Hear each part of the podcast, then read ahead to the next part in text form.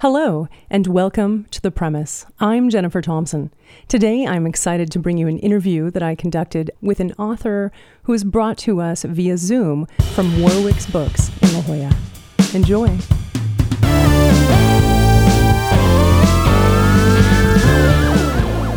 Well, this is a real honor and a pleasure to be here with Bill Clegg. This book is amazing. Bill Clegg is a literary agent in New York and the author of the best selling memoirs Portrait of an Addict as a Young Man and 90 Days. His first novel, Did You Ever Have a Family, hit the New York Times bestseller list and was longlisted for the National Book Award, Man Booker Prize, PEN Robert W. Bingham Prize, and Andrew Carnegie Medal for Excellence. Bill has also written for the New York Times, Lapham's Quarterly, New York Magazine, The Guardian, and Harper's Bazaar. Bill, thank you for joining me today. Thanks for for having me. Yeah, this is awesome. I, this is a fantastic book. I want to hold it up again, and I, I'll do this again throughout our, our interview today. The end of the day takes place during the course of, of one long day, interwoven with the flashbacks of several characters all revealing alternate points of view, some of which contradict one another, which makes this plot and this assembly of unlikely characters all that more delicious. The end of the day is ultimately about our need to have meaning and our never ending quest to find happiness and the American dream. Your first book, book, which I mentioned, Did You Ever Have a Family, explores themes of forgiveness, whereas this book, The End of the Day, is almost the opposite, where the characters all have their own version of the truth and secrets that may or may not be revealed. Was your intention to explore a theme that seemingly contradicts the idea of forgiveness, the idea that maybe sometimes the truth is not what we need to save ourselves and each other? Or was this book more about the idea of forgiving oneself? Hmm. Um, you know, uh, it's it's. Uh, I don't want to. I don't want to give anything away. Uh, but uh, but there. But I do think in some ways, yes. Like I there there was a um, maybe a, an initially an unconscious response to mm. um, to you know kind of what unfolds and you know what kind of sits at the thematic center of did you ever have a family and um, and in this there is a desire for absolution um, mm-hmm. from some characters um, and and I you know as I was writing it I kind of you know became um, you know presented with the the the the, the choice really to sort of see if um, some people would be absolved um, mm. you know, and mm-hmm. if if kind of um, you know illuminating one side of a story or or explaining the circumstance of certain actions that had had happened a long time ago um, causes for certain actions reasons um, if the if illuminating those would would precipitate absolution and um i won't i don't think i should say yeah you can't give it away yeah uh, yeah but i but i will say that i you know i was interested in also kind of what is what happens to some people when you know um when when you know on the other side of of of not being absolved and when you're yeah. really just left with yourself and you're left with kind of taking stock of your own um yeah.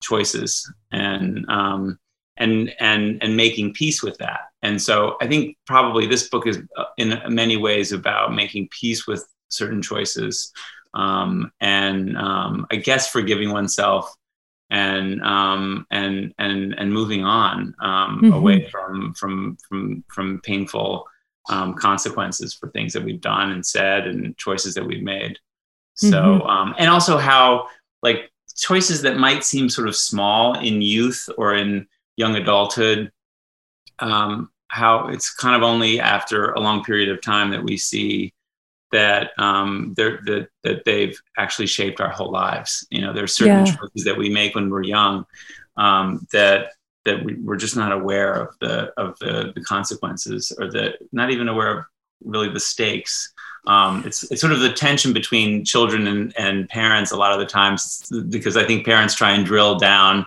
like you know the choices you make now will determine your life and affect the rest of your life. Yeah, and you can't know that as as a as a young person. I don't think.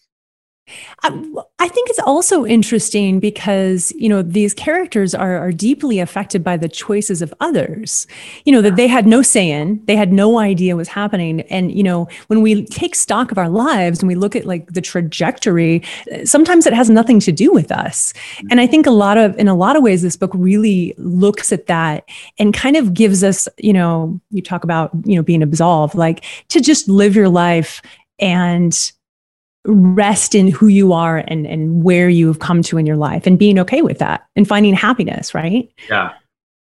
Well i mean that's the I mean, this period of time that we're in right now you know illuminates probably uh you know at least in my life um more than any other time how you know we're being moved like pieces on a chessboard at this point. Like mm-hmm. it's like you will not go to your office every day. You you know you you will not go to school. You have to teach school even though it's yeah, right. and and so a lot of you know in the so what we're what we're bumping into now is really an illumination of like kind of of the levels of agency and power that people have over their lives. And mm-hmm. you know some people can remove themselves from um, dangerous situations with regard to COVID.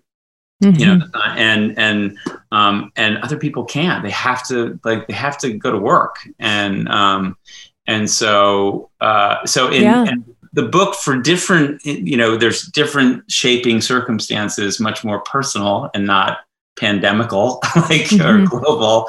Right. Um, right where where you know that do illuminate as well like um, the kind of disparity uh, of of agency and the disparity of power in um, in people's lives and um, and so that was also something that I was interested in. I was not thinking about uh, a pandemic at the time in any way, though.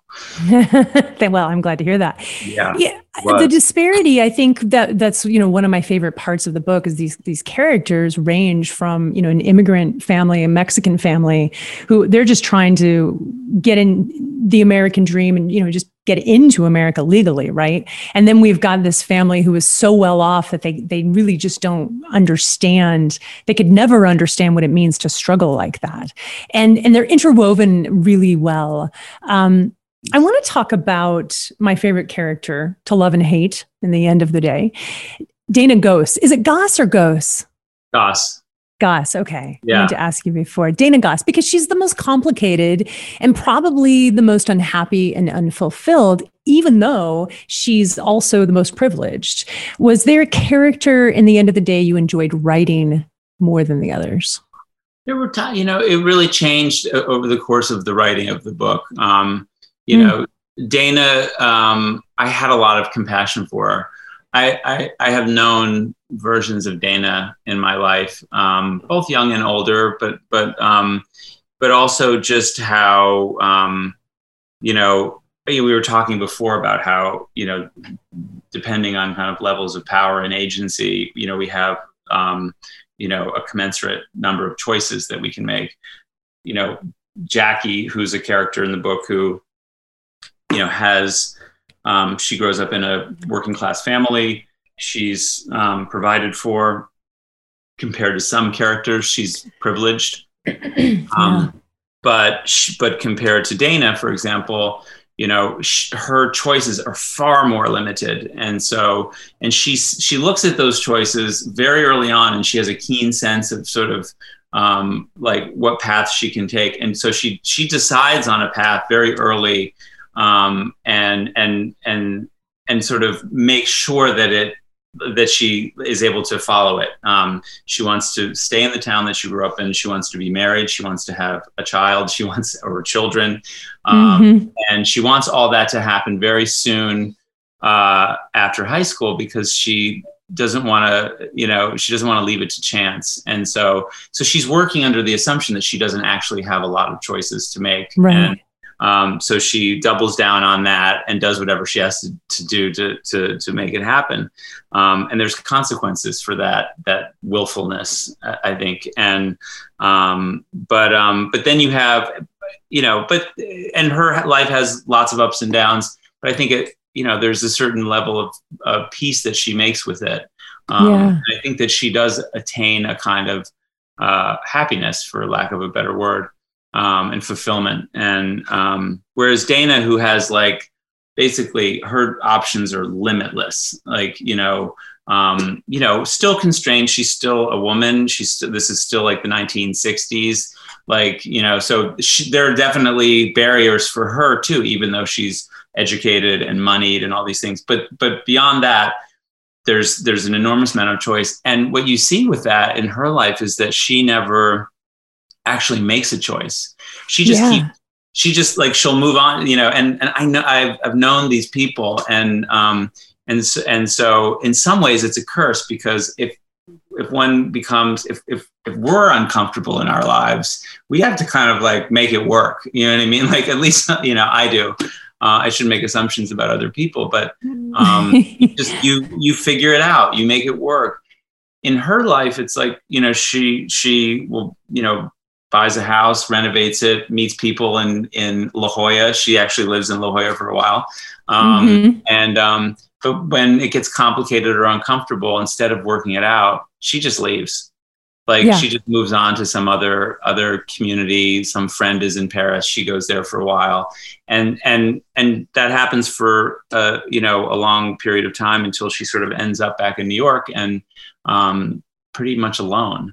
Yeah. And, um, and only left with kind of the consequences of all those choices that she's made. Yeah, she's alienated herself from from everyone around her in a way. Yeah. There's a scene in in the book uh, where Dana has this epiphany of sorts. She she'd always judged her grandfather for flaunting his wealth. He builds this amazing estate for this young beautiful bride who doesn't return his love. And Dana feels a shift in her feelings toward her her grandfather and she's older. I think she's in her 60s. And she decides that she admires him for doing doing what he needed to get what he wanted. You know, he didn't die with regrets, she says to herself. Can you talk about the importance of that scene and this idea of living with regret? I think, you know, for her, you know, she, um, the other person in her life who kind of did what it took to get what she wanted um, was Jackie. You know, it's like she, yeah. um, she sets her sights on Floyd in high school, and and she does what it takes to to marry him, and um, and so it, it, was intended to be a very subtle parallel in terms of you know they're they're very different characters. Jackie, you know, in the in the 1960s, and um, Dana's great great grandfather in the 1800s, and um, and but he but she'd always had contempt for him, and um, but then I think now kind of on the other side, like in her late 60s, alone, um, mm-hmm. having never really made a choice about anyone or anything or anywhere, like um, she she admires that like he went for it. It might have like there might you know he even died for it. I mean he because he ends up totally civil war to prove his his sort of masculinity um, mm-hmm. uh, to to this woman who doesn't love him but is marrying him for the money and um, and so I think she sees she's uh, through her grandfather she's able to admire Jackie for in some way who she'd had contempt for in this in this area of her life she had contempt for her choice of Floyd. Floyd wasn't good enough for Dana. But then I think the other thing underneath that is that Dana also had like very strong feelings for Jackie. I think they were mm-hmm. incredibly close friends. I think that there was also um, more to it for Dana. I think there was a romantic um, feeling there, and um, but it was the 1960s. Uh, you know, certainly in that small town, um, which is modeled on the town that I grew up in in the northwest corner of Connecticut. Um, yeah. Like I didn't know any out gay people in my high school or in the town, adults or like adolescents, and um, and that was, I grew up in the 1980s um, there, 70s, 80s. Um, and then I graduated from college in the early 90s. And so they were in the 1950s and 60s. Right. And so I, I can, I can, I didn't live um, there then, but I can pretty much guarantee that in that world, like being gay was just not even, it just didn't bubble to the consciousness. It didn't bubble to my consciousness and I'm you know I'm I'm out and gay for over 25 years now, and I it was it was really not something that was in in view in any way there. But I so I think for her, she she did have feelings for Jackie that she sublimated and and legislated and and um, mm-hmm. and, and mm-hmm. acted on in all sorts of ways that like really set the course for kind of a lot of what happens in the book. Um, so I think she looks at her grandfather and she looks at Jackie now, and they both took risks. They both like they both took actions to secure something that they they wanted. Um, and whether that's good or bad, you know, sort of empirically, um, sure. she now sees it as something that like um, she didn't do, and she. Um, so I think that regret for her in terms of like she loved she loved Jackie, and she and she you know um, even though she probably knows it never could have manifested in anything because I think Jackie didn't have romantic feelings for Dana. Um, but but the actions that she took around that came from sublimating that love, I think, ended up with them being estranged for all of their adult lives. So I think that's when she sees her grandfather, she's that it, it, sort of um, uh, hmm. It, it, opens up a kind of a, an awareness of of um, of how the distance between her choices and Jackie and and somebody like her grandfather. Did you did you know this relationship when you were writing these characters, the grandfather and Jackie? Was that you know in your mind from the very beginning, or was that something that developed over time sort of in writing the book? Yeah, it sort of developed over time. I mean, like um, I, you know, I can't remember the phrase that I used, but it was like sort of like the the you know he's a she's a great beauty and he's a wimpy rich kid. Like I remember mm-hmm. like that dynamic. I remember like like describing that painting and yeah. then, and then and the kind of the the disparity there and seeing it through Dana's eyes. Um, and I wrote a lot of that backstory before making the connection to Jackie. And and um, and so it was only it was only later. But then I I kind of saw the opportunity, and that's what led to Dana's kind of reverie, like looking at it and having a shift in the way that she perceives her grandfather. Would you like to read that scene? I can try. Um, 175 or or 177. Actually 177 might be a great place to start beginning with the second paragraph on that page. Sure. like beginning with good for you George?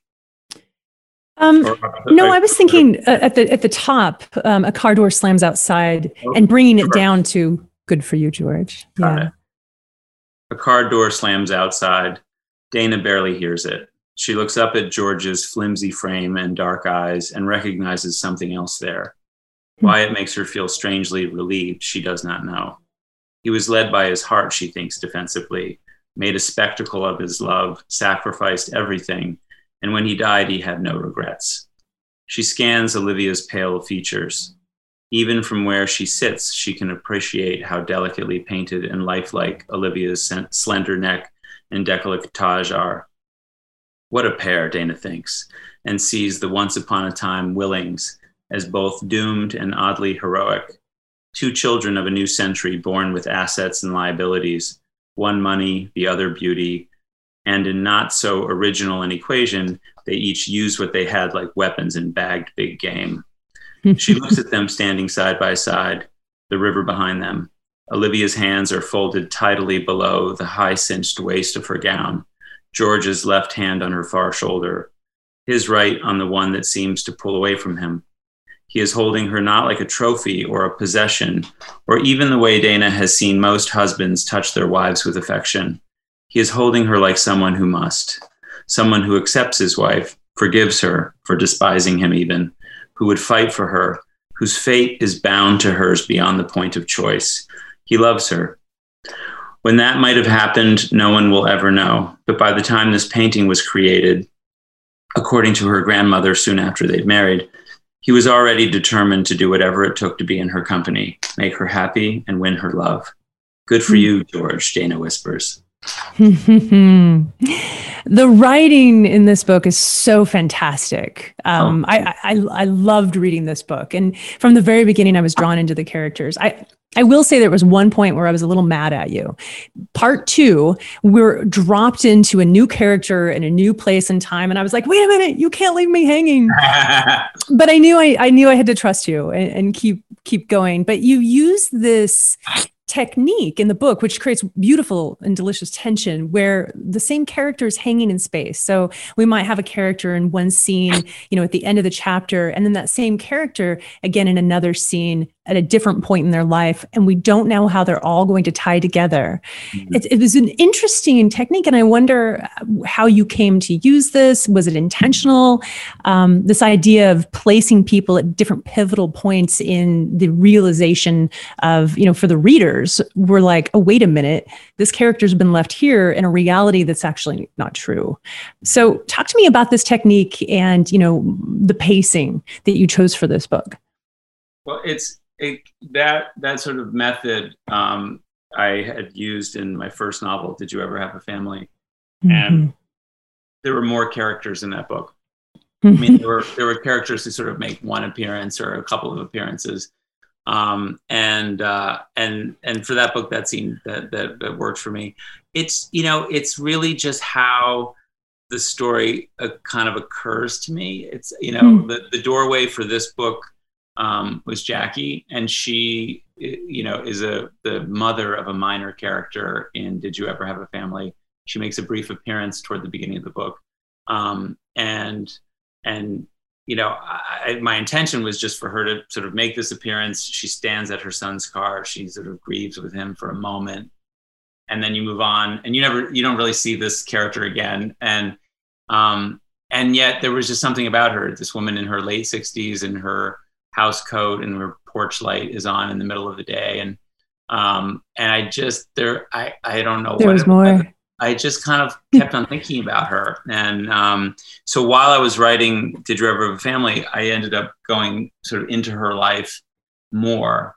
And, um, and it became clear that sh- she was not going to be part of, of that novel, like, because this whole other kind of universe was hatching around her and so during the, the, period of writing that book, I just kind of would, um, I would, I would, I would jump into the document that that held the writing around her whenever I would hit a wall in Did You Ever Have a Family?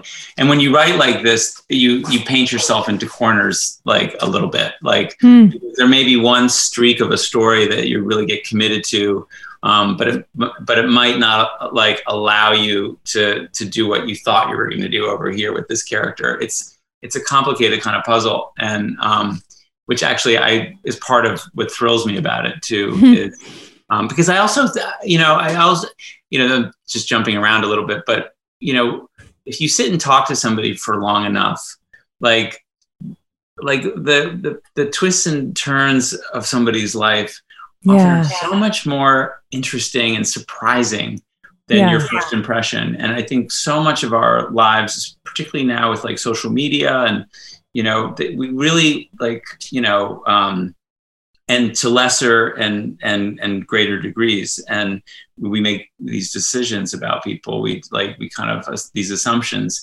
some of those assumptions turn out to be deadly, as we have seen in the case of like George Floyd, and and um, and and assumptions that that cause fear-based actions. And so I think it's it's it's it's something human that that that's in us to do this, and I think it it it, it then gets either calcified into things like racism or classism or sexism. There's all sorts of ways in which um, like our preconceived notions about people shape the way we interact with them.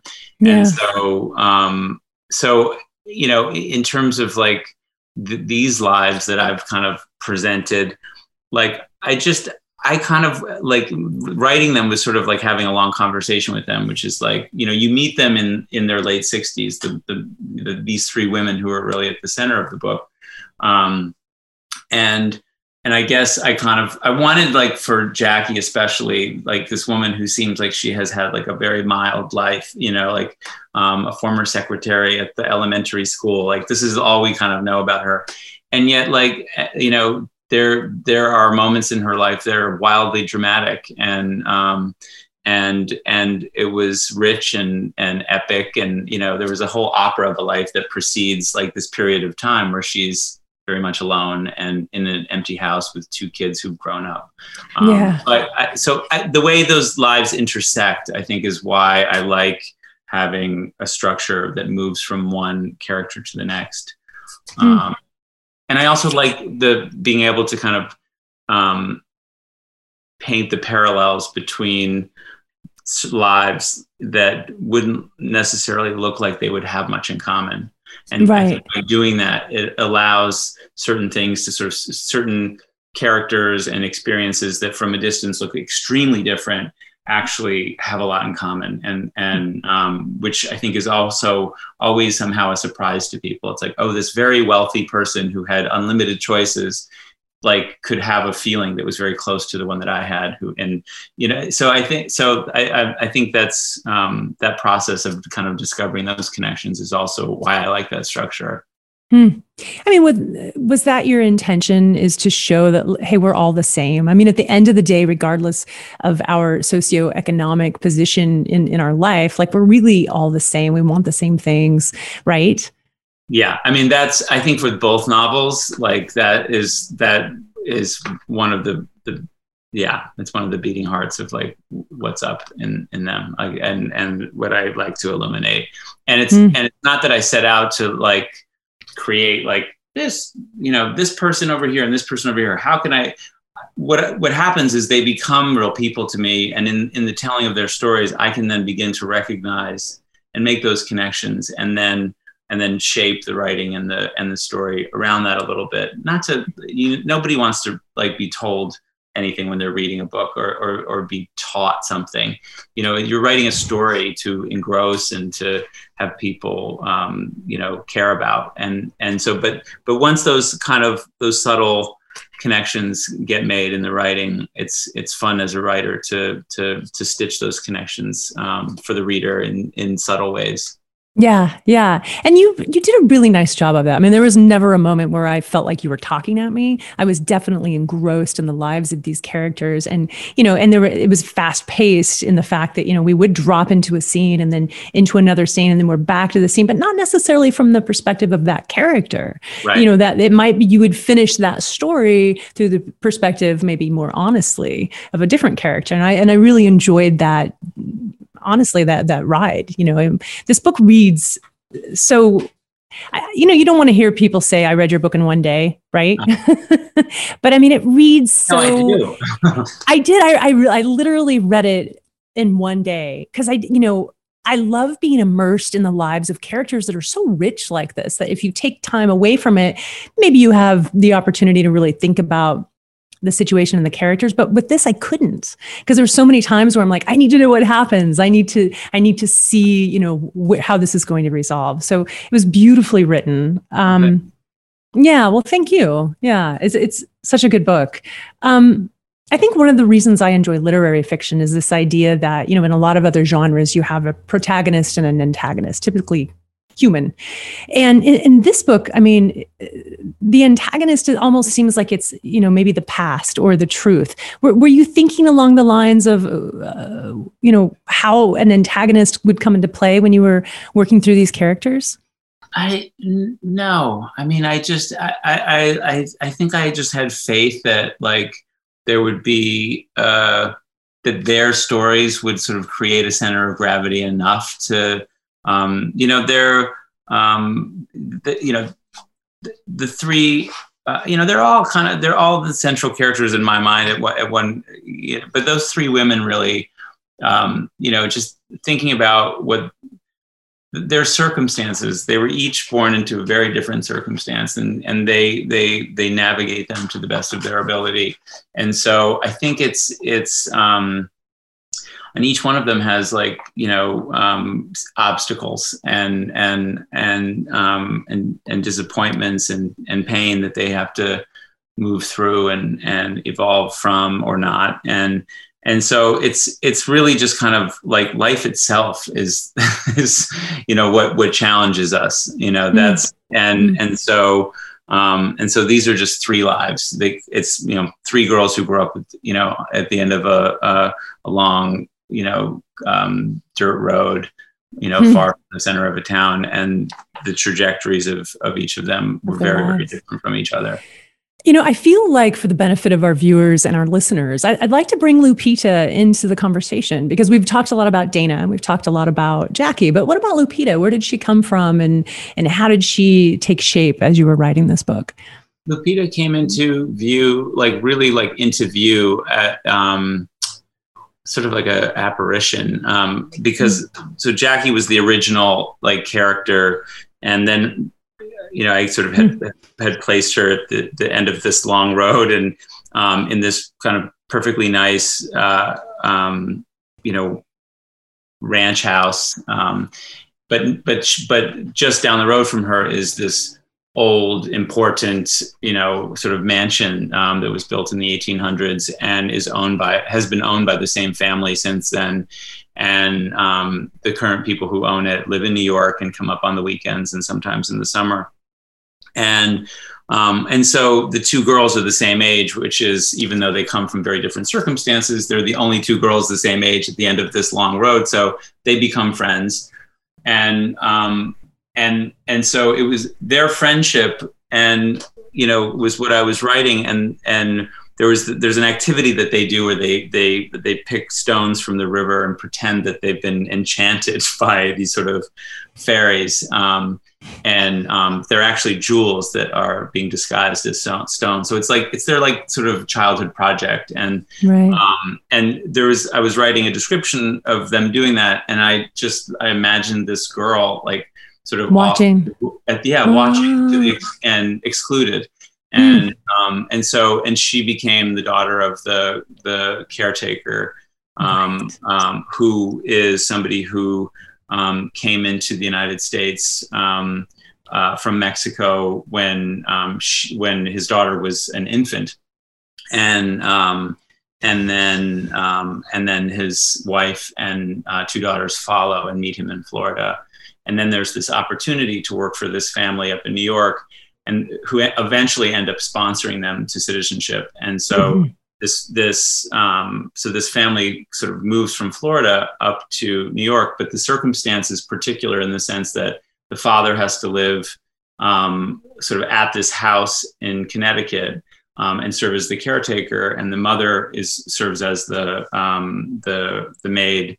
Um, who sort of oversees the apartment in the city, and her older daughter works there with her. So the family is split by this kind of employment and by this amazing opportunity to sure. be like sponsored for citizenship. So yeah. already you can see like the power dynamic there. And, um, and so, and also just like looking at a, a, a family that's like, and I, I, I know families in my own life that have had to make like hard decisions about like where the job is and who's going to school where. And you know they sort of they they cope and and and and so in this case it's like here's this young girl who's living with her father above a garage working for this very wealthy family. And um, and then these two girls who are a year older than she is and who want nothing to do with her.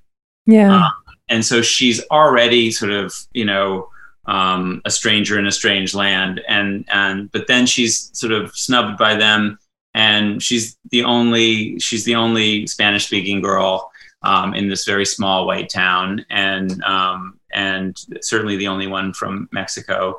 And and there's just an enormous gulf between her experience and the the kids. And and she experiences you know bullying and racism. And um and so you know both subtle and and not subtle. And um and so so she became you know sort of the third of these three um, characters for me I feel like, you know, her importance, uh, there, there's so many levels to it. It's sort of like, you know, unpeeling or peeling an onion, right? But w- without her, I don't know that we would have seen the depths of Jackie and Dana, right? This idea that they wouldn't just include her, you know, to me is like inexplicable. And my heart broke for Lupita so many times, but it it really helped add to who Jackie is and who Dana is. You know, these two people who are also making it in life, but don't have the capacity to see what they're doing. Um, yeah. it, it, the triangulation of that was really, really well done. And we're coming to the end. So I do want to ask you if you have another book in you that's that we can look forward to. Um, well, I'm I'm hope this is gonna I'm I'm working on one right now that that takes place in the same fictional town, um, which mm. is you know Wells. Direct, yeah, as well as it, but it's very close to the town I grew up in, and I, I I'm working through one last sort of chunk of unresolved um, baggage, I guess. like, um, but uh, yeah, there's like there's a there's a family in that town that is you know sort of the the center strut of the town. They're the, the volunteer firemen and mm. and they um, you know and but they're also the loudest at the picnics and the, and they you know they're they're they've been in the town for generations and um, and they're modeled off sort of families that I knew growing up who have grown up in these and lived for generations in these small towns um, and are, but are sort of slightly getting like nudged out year by year like as mm. these towns become more gentrified and wealthier um, and so um, they sort of hover at the edge of both of the main storylines in the two books but in the third book they're going to be the center of of, of the book. Awesome. Particular one character. Yeah. So awesome. that that will end that that that trilogy of of Wells, Connecticut. Hopefully. That's wonderful. Well, or hopefully not. I got to ask you one more thing before Julie takes you away. Do you, when you're writing, do you have that moment of doubt where, like, is anyone going to want to read this book? Oh, yeah, yeah. Really? Okay. I, I mean, it's it's it's more than. I mean, it's it's a lot worse than that. Actually, like it's it's not just like will anybody want to read it. It's just there's just yeah. I think I I've never met a writer who hasn't had that that moment of mortification. Mm-hmm. That mm-hmm. like, what am I doing? Yeah, yeah. I've been in this years, and it's nothing. Like, or mm. it's worse than nothing. And and so, yeah, I think How- it, it's part of the process. Well, how do you get through those moments? You just remember the last time you had one. You know, it's like, and yeah. And I, also, I, you know, I'm lucky in the sense that my day job is I'm a literary agent, so I work with writers, great writers, and and even even the greatest writers that I work with, I know have are plagued with like self doubt, and so knowing that they're capable of what they've produced, and also you know sort of been kind of at the the foot of the stage as as they really you know um, grapple with with whether something is is worth publishing or not. Um, I I I, I, it, I take comfort in that. It's it it it, it gives me um, some sort of solace, but it doesn't. It it's not easy. It's writing's lonely, and yeah, and because you're particularly with fiction where you're creating every single detail, every every aspect of it. Um, if you're not bumping into some kind of self doubt along the way, then you may be a sociopath. but, like, I, but like I don't, I haven't met that writer who who hasn't hasn't um, been crippled by that at some point. Hmm. Well, thank you for working through any doubts that you have ever had. I enjoyed your book immensely. And thanks for this conversation. And just to remind everyone, the end of the day is out in bookstores now. Buy it at Warwick's if you can. But any boutique bookstore, as Julie said, your your dollars are like votes, so that we get to see the third book. And um, I'll pass it back to you, Julie. Thanks. Yeah, that was a great conversation. Thank you. Um, yeah, and when you guys were talking about you know the style and what, how you write, Bill, what I love and I've always loved about your writing is you assume your readers are smart. Truly, and you that's and a good point. You, yeah, you know, and it's like, and that's what I love is because we have to think and we have to like keep mm-hmm. keep track and it's and that's what I love about your books. It's just um so that's just my little personal stuff about why I love you. but uh, we also have Pat Jackson, who's out there watching us right now. Oh, Clyburn, I'm sorry. And so um, she also loves every book that you've read. I mean, that you've nice. written. And um, she can't wait to read this one. Uh, but she has a question of you are such a good writer. I'm wondering which authors you read. Um, as many as I can, and I will say I've, um, you know, because my job is reading as a literary agent, um, and I'm always behind. Um, uh, mm-hmm. So, especially during a pandemic where writers have been wildly prolific, uh, so I've actually I, I, struggle to to read just for pleasure, uh, um, and the the the great solution for me has become audiobooks. So I, mm-hmm. I I'm always listening to an audiobook when I'm working out or going for a walk. And um, and you know, recently there have been a few that have just been extraordinary. If, if the, the book that I I recommend to people a lot right now is City of Girls by Elizabeth Gilbert. Oh yeah. Is, uh, did you read it, Julie? Mm-hmm. Yes. Oh my God! It's I have right? to say, like, I I think it's just one of the best books of the last decade. It's it's it's, it's uh, and it presents as sort of fizzy and light, yeah, maybe, but, but I mean, not, yeah. Yeah, somebody said, "Well, what's it about?" And I was like, "It's sort of about everything, honestly. Yeah. It's about like the." I mean, because if you talk about the time period, some people go, "Uh, you know," and it's like, no, no, no, no, no. Just, yeah, yeah but it's about yeah it's about aging it's about like yep. it's about the evolution of like it's it's really like a kind of an alternative history of like women over the back half of the last century like a true history of like the experience of being a woman and in new york in any case and and how new york has changed and how theater has changed how the economy has changed the impact of war. I it just i loved it. I i, I was devastated that it was over. I didn't want it to end and she's fantastic. I mean, Liz Gilbert is just like, I mean, whether she's writing fiction or nonfiction, she You is, had her to the store? We've had her, yeah. We've had her a couple of we've been really lucky that we have the opportunity had had the opportunity to host her because we filled a yeah. nice size theater for her and she's got fantastic fans too. So yes. Mm-hmm. But I think a lot of people think of her as like a, a commercial writer because of Eat, Pray, Love. But right. she started out as an award-winning short story writer, and she's right. written like several nonfiction books. You know, one is The Last American Man, I think it's called, um, which I haven't read, but she she's a really serious writer. There's yeah. and her fiction I writing. I can't remember what was the botanist one. I can't remember what that one was. But oh, um, all those something things. All I haven't read it. I haven't read it yet. Um, yeah because I just finished City of Girls a little bit ago. But yeah, but she's so a great I, writer. So I just try to read what I can, and um, you know, I read Michelle Obama's memoir, like you know, um, and um, I'm rereading Edmund White's um, A Boy's um, Story, A Boy's Own Story. Um, uh, that that novel. I represent Ed, and mm. I, I, mm. haven't read that book since I was like 17 years old. So I'm oh, having oh, wow, kind of that's cool right now. Yeah.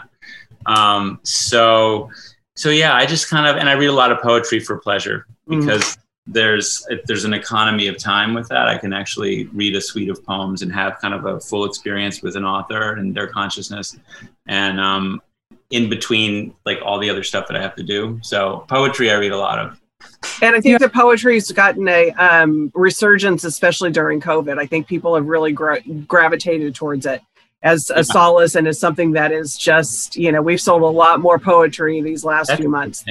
that's hmm. great. That's that's yeah. that's good news. I mean that's yeah. that's one of the best pieces of news i've heard in a while. Yeah I, I do i read a lot of poets and i read the same poets again and again and and very rarely do i wedge somebody new in um, so, but um, but yeah. So well, that brings up another good point about you know, and we're talking Liz Gilbert who writes fiction and nonfiction, and you've written fiction and nonfiction. Do you have a preference of the two? For reading, I mean, or writing, no, or for writing, or for writing, for you um, personally writing. I, you know, I wrote an I.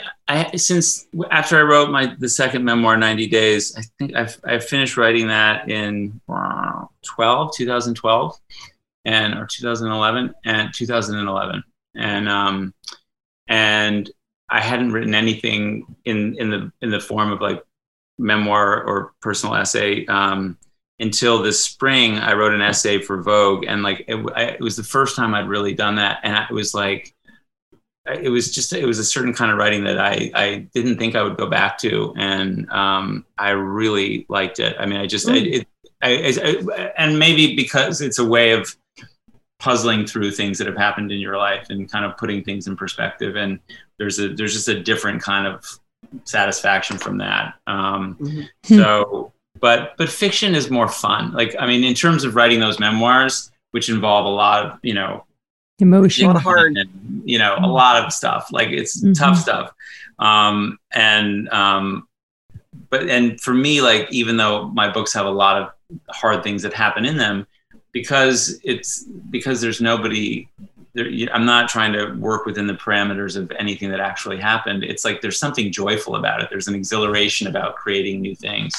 Mm, um, yeah. So I, yeah, I like, I, I really, I, I enjoy, and I, I, I expect to, um, until I run out of ideas. I mean, I just, I love being able to, to steal away for a week you know, and or a weekend. It's hard when you have a kid.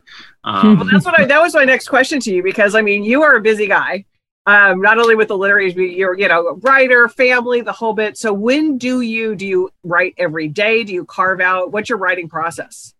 I don't. So it's particularly in the, the generative period, like in, in this case, the generative period was probably four years, like where I was just kind of writing it and, and kind of letting myself go wide before really imposing order.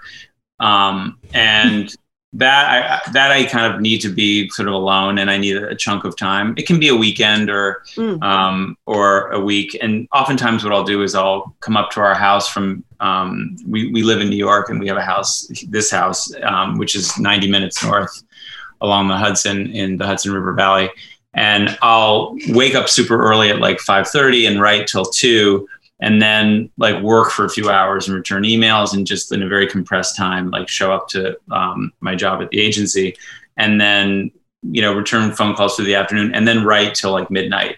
Mm-hmm. and so i'll so sometimes i don't even tell people that i've left. I'll just you know um, they just won't hear back from me until two o'clock that day. No. but um, but there there can be months between those periods of time. Often there are. And mm-hmm. so even though i don't write in between, I have a lot of faith in the unconscious. So I feel like, you know, I'll be very immersed in something and it's always kind of like hovering sort of at the edge of stuff. And so usually when I sit down to, to write, like I, I, I just have access to a lot more than I think I will. And um, because it's been churning and, and I actually, in, in a way, I, it's a method that I wouldn't, if I, I don't, I wouldn't want like to just be a writer and, and have like, mm-hmm unending mm. amounts of time to just write because I think stepping away and getting perspective from it and letting it kind of stew a bit before like going back to it has helped me a lot. So but also keeping track. I mean, that has to be a little bit though. I mean, keeping track of it because your your your novels are very complicated, and so it's like you've got to like really keep track of stuff. I write well. I I I write I write out um, kind of family trees and timelines Okay. I have, I have so many graphs and so many like it's crazy. Yeah. Um, and still, like I, my editor Wendy, I mean it's embarrassing, but like l- late in the process, like when when after I've finally given her like a full draft of it, um, you know, I had changed certain things that you know, and um, because certain things couldn't happen before 1969, and and I didn't, and then I decided later I didn't want somebody to be this age and so I would make those changes, but any change you make late, like has a ripple effect through. And so she'd be like, mm, this doesn't quite, you know, we would, so it was, that was always kind of a shock when like my charts and my graphs like were failing me. So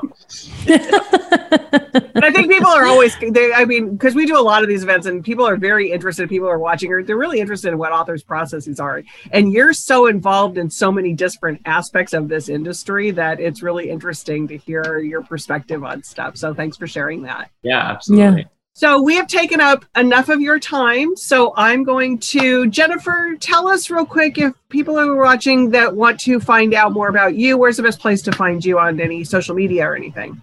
Okay. Well, you can find me at Jennifer Grace on Twitter. And you can also follow the Premise podcast and listen to this one at san diego writers festival.com. Excellent. Thank you. And Bill, do you even have time to get on any social media? do you even want to? I take pictures of donuts. Like like nice. I an Instagram account. Hopefully you eat them too. Pictures of donuts and occasionally like things around like outside the house, but like it's a it's a very narrow Instagram account. Like it's like I like it though. That's a that's a really interesting thing into your into your psyche there. That it's pictures of donuts. I love that. I love donuts. We have like my husband and um and uh, our uh, about to be six year old girl we have a donut party like every weekend and so there's a few places that we go and if i travel i, I get the tips and find out what the donuts are so nice um, fantastic so is it just bill clegg uh, on instagram i think it's called clegg 77 Yeah. Okay. Well, that's well. We may find some more followers that are looking at those donuts, man. like donuts. Yeah. Have you had Voodoo Donuts in Portland? Oh yeah, of course, absolutely. Of course, yeah, Voodoo's great. There's a couple. there's a few in in um in Portland. What's the name of the one? And there's another one in Portland that's incredible. Oh, Blue. Um, somebody out there will know, but um, somebody out there will know. Yeah, but mm-hmm. there's there's yeah, Portland's a good donut town. Seattle is and a I, good donut town too. I was I was going to let you go, but then I just remembered something. What made you put La Jolla in the book? Yeah, that, I was going to ask that. Um, well, because I used to come to California to, I, I had um, a, an aunt and uncle uh, who lived in Poway, and mm-hmm. so we would, I would come out to Poway, and we would go to the beach in La Jolla, and I and um, and I remember coming to La Jolla a bunch of times, um, mm. like just kind of growing up, and just thinking it was like one of the great places, and so um, so when I imagine places where Dana would like it was like, of course, like La Jolla. Love it. Thank you for joining us today. This has been a Warwick's sponsored interview. Until next time, stay safe.